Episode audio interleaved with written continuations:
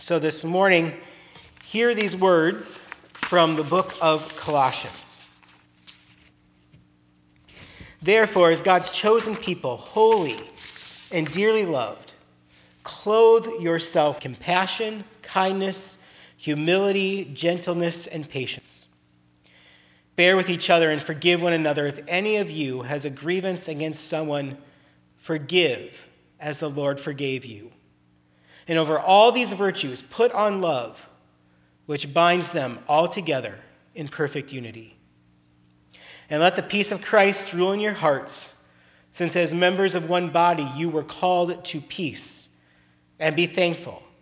Let the message of Christ dwell among you richly as you teach and admonish one another with all the wisdom through psalms, hymns, and spiritual songs, singing to God with gratitude in your hearts.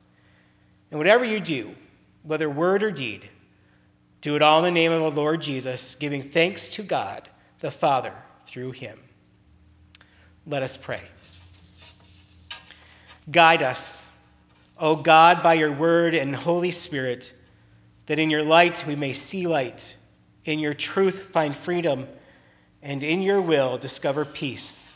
Through Christ our Lord. Amen.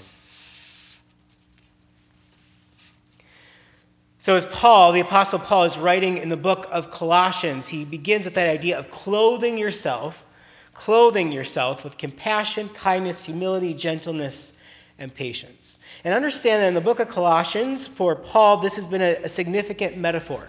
His ideas here are that we ourselves are not righteous, but that through Christ we can put on clothing, the righteousness of Christ's royalty and righteousness we can wear his clothes. Uh, a little bit like the emperor has no clothes, right? Because it's not ourselves who are righteous, it is Christ. But the idea, if you want to think about it this way, is Paul is saying, dress for success, or even fake it till you make it. That over time and through the sanctifying power of the Holy Spirit, as we become more like God, what God wants us to be, First, we are clothed in Christ, protected by being able to be seen that way by God. And then the task is to become. So, when we confess the words of the Apostles' Creed and we say the forgiveness of sins, understand that we begin with what Christ is doing or what God is doing. God forgives. And then Paul is saying, and then you become that. Not that you can, not that you innately are compassionate or kind or humble or gentle or patient or know how to forgive, but that as you witness God doing it and you put on those actions yourself, you will become it. So think of that this morning as we go forward. When we talk about the forgiveness of sins, I thought what we really need is to have the greatest hits the playlist of God's greatest moments of forgiveness or things that are very clear where God says, I am, God shows how God is forgiving. And hopefully that will inspire us to become, to put on that clothing and to pursue it as God would pursue it. So, with that in mind, I'm going to tell a few stories, a few of God's greatest hits of forgiveness. Number one, let's begin with the story of the woman who was caught in adultery. If you remember this, it comes from the Gospel of John. And what happens is that Jesus is teaching in the temple. As he's teaching, there's a group of Pharisees and Sadducees who bring a woman before him and they say, Teacher, this woman was caught in the very act of committing adultery. Now, in the law, Moses commands us to stone such a woman. Now, what do you say? Now, what John makes very clear is that what happens next is that they are testing Jesus. This isn't really about the woman, this is about testing him. Their fight is with him. And so they come and they're trying to test him on this.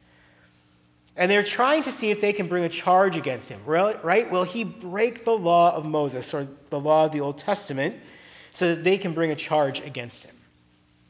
And Jesus' response is first of all, he doesn't respond he bends down the, to the ground, right? He bends down and he starts writing there with his finger. We don't know what he writes. Maybe it doesn't even matter.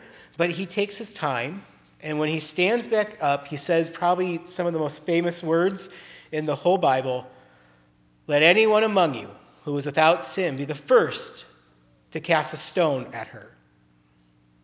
And yet again, then Jesus bends back down and he continues to write with his finger on the ground. And then one by one, the crowd leaves. Actually, what John says is that the crowd starts with the elders, not the Sadducees or the Pharisees, is a different group of people, but the elders, the wisdom makers, the people of the community who can kind of take in everything that is happening right now, I imagine, and say, I'm not going to be a part of this. And so they leave, and then one by one, the rest of the crowd leaves as well until it's just Jesus and the woman standing there. And he says to her, Woman, where are they? Has no one to condemn you? And she said, No one, sir. And Jesus said, Neither do I condemn you. Go your way, and from now on, do not sin again. So, in the lesson here about forgiveness, a few things about the nature of forgiveness that God is showing us here. Number one, understand that, great, that forgiveness starts with grace. Forgiveness is a process. We might want to be able to say, I forgive you, and then it's done. But the reality is, is that forgiveness is a process. It starts with certain things, it moves through other things like repentance and penance and and through that, forgiveness happens, but it begins with grace, unmerited favor. I have to assume that this woman is actually guilty, right? And when Jesus says to the crowds, Who are you without sin? he's also saying, Who are you who are not guilty? And one by one, they all acknowledge they are guilty. So this isn't a story about how forgiveness is ignoring guilt. But grace shows up, this unmerited favor shows up in the midst of our guilt and changes the way we deal with it. Forgiveness begins with grace through a process. And notice that it's not like the rest of the process is all spelled out before the story ends. Jesus doesn't say, Go your way and sin no more because she's repented or because she's paid for her crime or there's been anything like reward or punishment here for anybody in the story. That whole thing is forgiveness. But before it even gets to that, it's just a word of grace and then go. Another thing about forgiveness in this story, besides knowing that it is a longer process that begins with grace, is that, and this might be hard to hear, this story doesn't actually make a whole lot of sense.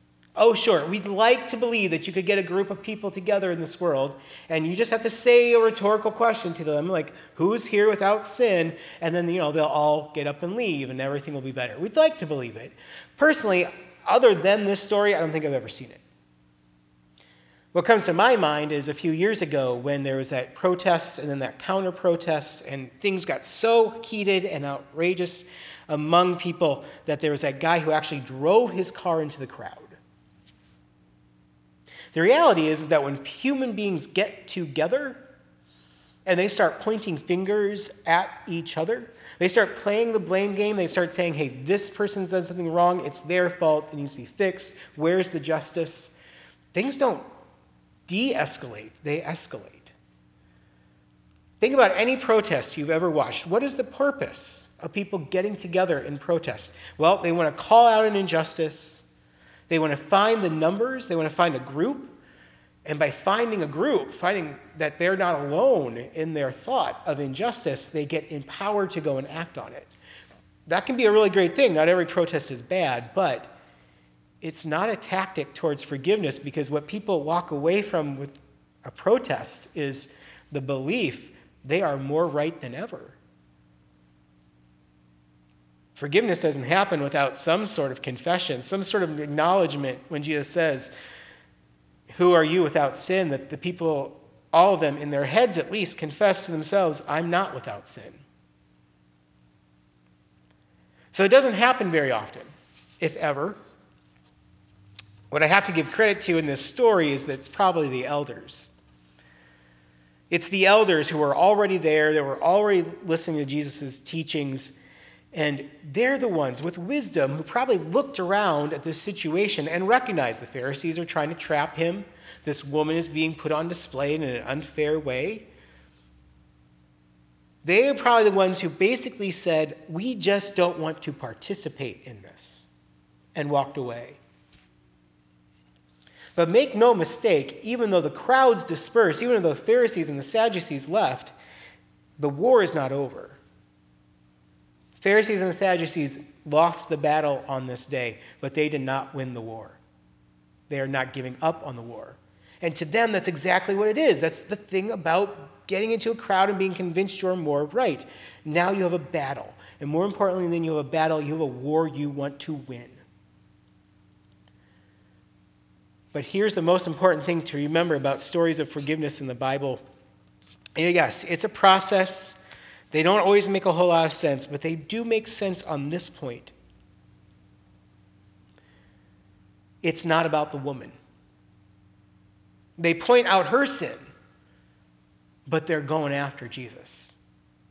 They're using her for this battlefront, but the war is against Jesus. The war is against God. It's not about her. How many times in this world have you been the recipient of someone else's judgment? Was it ever really about you? Probably not. True judgment isn't becoming really about you. The, the real conviction that you have to pay for your crimes isn't about you. It's about people feeling like the world isn't making sense that God ain't acting right. And they're going to fix it and demand that it be fixed. Another story The prodigal son, one of my favorites. I have said so many times this needs to be the back of your hand story. Talk about a bright golden line. The prodigal son, this is the gospel. So, if you remember, probably the, the most part, famous parts of the story is that there is a man with two sons. One son has decided that he wants his inheritance early. And so, as he wants his inheritance early, he, he, he says to his father, Give me half of everything you have. And he goes on his way and he spends it all in foolish living. And by the time that he's wasted it all and he's sleeping at nights with the pigs in a pig pen, he finally decides to go home. He has this whole speech in his head about what he's going to say to his father when he gets there, how he's going to repent and try and beg for forgiveness. But before the father hears any of it, the father yells, Kill the fatted calf, the lost have been found. Right, that's, the, that's the first and probably more beautiful part of the story is we all understand, hopefully, that God is that father. No matter how much dishonor you throw his way, no matter how much you've offended him, he will always be happy that you come home. Forgiveness, by the way, the first part of this story is understanding that forgiveness is reconciliation. Whatever else any religious authority has ever told you forgiveness means, however you've ever tried to understand it in your own life, to God, to Scripture, forgiveness is reconciliation. The Father and the Son were separate from each other, and now they are back together. There is a party being thrown, and they are there in the room together. God is a fool for love. And no matter how much dishonor gets thrown his way, he'll throw even more at it if it means that he gets to be with his children. That's the first beautiful part of it. But remember, there's the second part. Here's how it goes. Now, the other brother, the elder son, was in the field. And when he came and approached the house, he heard music and dancing. He called one of the slaves and asked what was going on. And he replied, Your brother has come. Your father has killed the fatted calf because he has got him back safe and sound. Then the brother became angry and refused to go in. His father came out and began to plead with him, but he, the brother answered his father, Listen, for all these years, I've been working like a slave for you, and I have never disobeyed your command. Yet you have never given me even a young goat so that I might celebrate with my friends. But when this son of yours came back, who has devoured your property with prostitutes, you killed the fatted calf for him? The first part of this story, I think, exemplifies again forgiveness is reconciliation. It's bringing us back in, this fool of a father, the foolishness of God that goes beyond any dishonor to welcome him home, then gives rise to this part of the story of another brother who, again, God ain't acting right. This isn't the way the world is supposed to work. And it's not about the prodigal son. There's no other scene between the two brothers confronting each other. No, this is the other brother confronting the father for not acting right. His battlefront is his little brother, his war is with his dad. Expectations about the way the world is supposed to work, the way his father is supposed to manage things and run things, and it's not being met to his satisfaction. There's no confession in him about his expectations, about why he thought that he should be the one who receives more. No confession on his part on why he isn't just happy like the Father is that he's home. Just the anger that comes with deciding not to go in the party. Forgiveness is reconciliation. The prodigal son and the father in a room partying together, and the other brother chooses not to go in, to reject forgiveness. One more story this morning. This one comes from the Old Testament, another one of my favorites. Again, it's God's greatest hits the story of Jonah.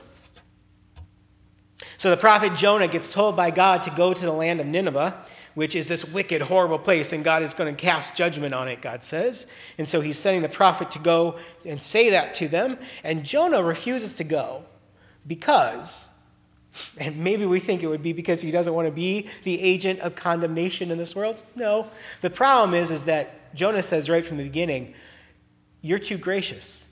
I'll go and I'll say these things, but they won't get what they deserve because you, God, are gracious and you'll forgive them.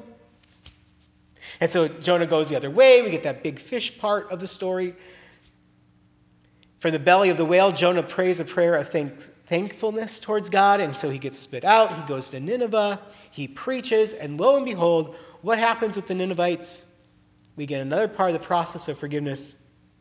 They repent. They repent. And then God forgives them. And then this is what Jonah says at this moment Oh Lord, is not this what I said while I was still in my own country?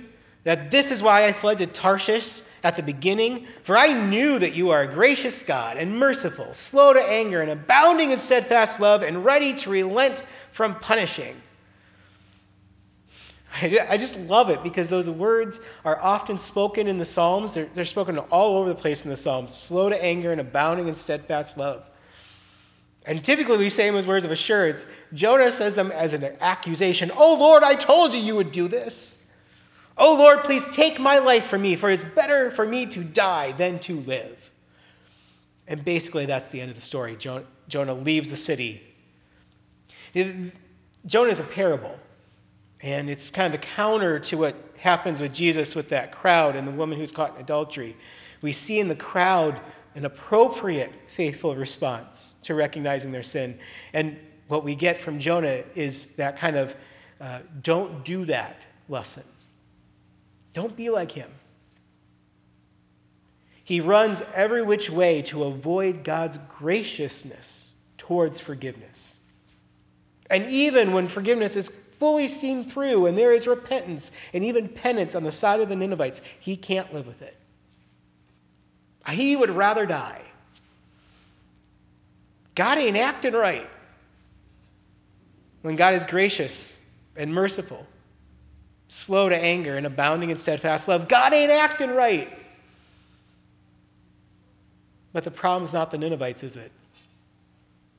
They just became the battleground for Jonah to wage his war against God for God not acting right, and for the world not being the way Jonah wants it to be.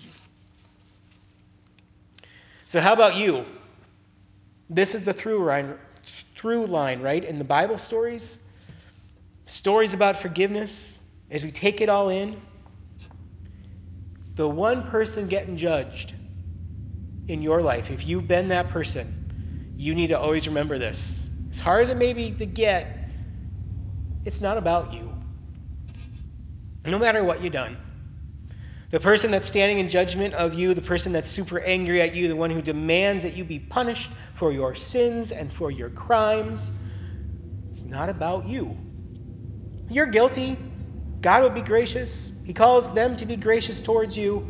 Their inability to do that is not about you, it's about God. God ain't acting right. And they're trying to bring it to God and to you about God to blame you. But their fight is with God. The other side of the equation that I think we all probably have to deal with is that we are not always just the ones who receive judgment, we are also the ones who give judgment. We've all been a Pharisee, we've all been the other brother, we've all been Jonah. A few things about that. Just remember that we are trying to put on the clothing of Christ so that we become. So, in that becoming, here's just a few things I'm going to close with that I hope that you will hold on to.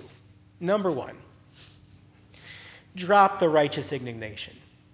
God is not impressed. So often people want to be prophets. They want to say, Well, I'm angry on God's behalf. I have to speak into this evil in the world because that is what God wants me to do. And you know what? I'm just more and convinced more and more that God is not impressed. Because Jonah was a prophet and he still got being a prophet wrong when he couldn't forgive. The truth is, the stories of the Bible give us more indications that we are the Pharisee, that we are the other brother, than we are ever a prophet. And we're a prophet, we are not blameless. We still do things incorrectly, we still preach incorrectly. Drop the righteous indignation. Instead, here's number two I would suggest deal with God and deal with yourself. There is a reason we confess every week in our worship services. I hope uh, that most congregations, most Christians still do that in public worship and in their private lives and encourage it. I see it less and less because people are like, oh, we don't want to talk about sin and we don't want to talk. If you can't confess, you can't start dealing with the actual war. The war is not about them, the war is about you and your expectations about God when you decide that God ain't acting right. So deal with yourself and deal with God.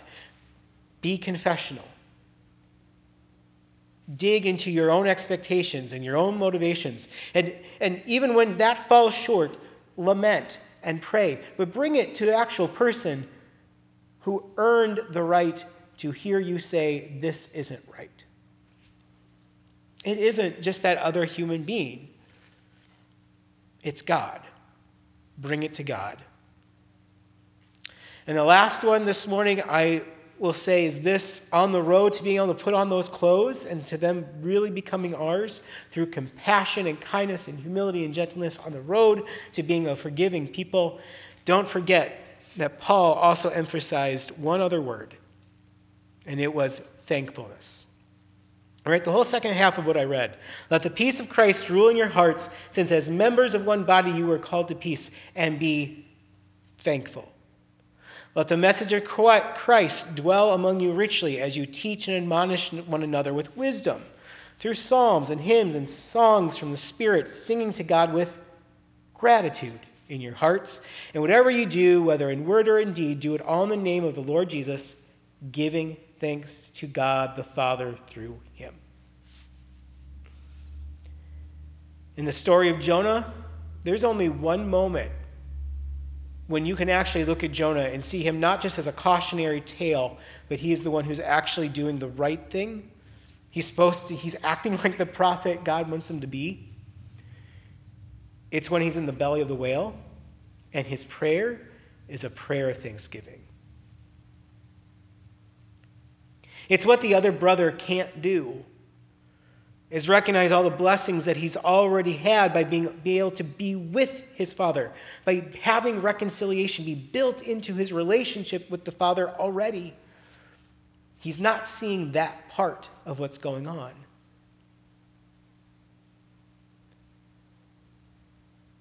And really, in the end, what, it, what is it that drives the elders to walk away from this moment with Jesus and the woman and the Pharisees?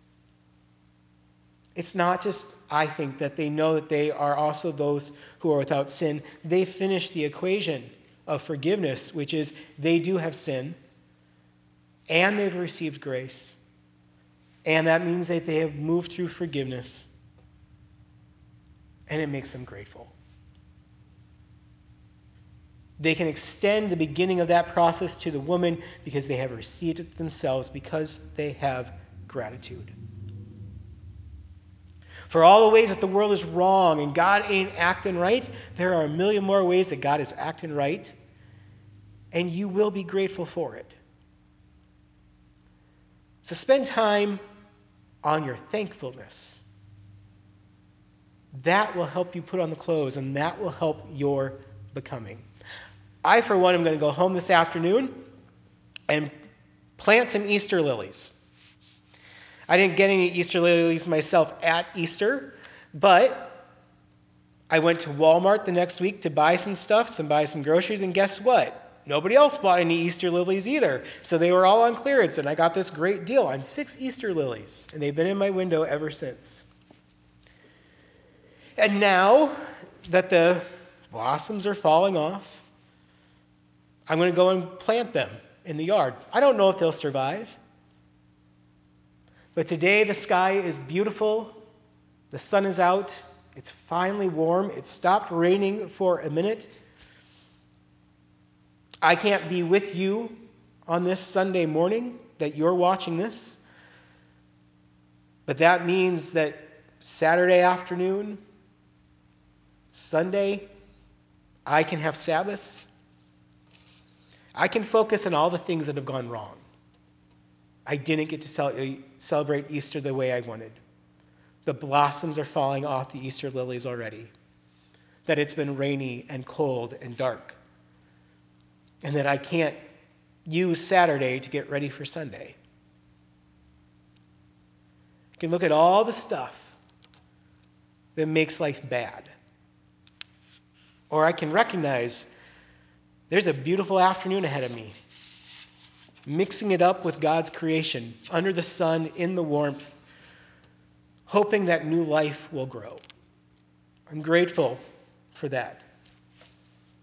Let thankfulness be the way that you live, and it will help you put on the clothing of Christ and to become. God ain't acting right. We should be thankful for that. Let us pray.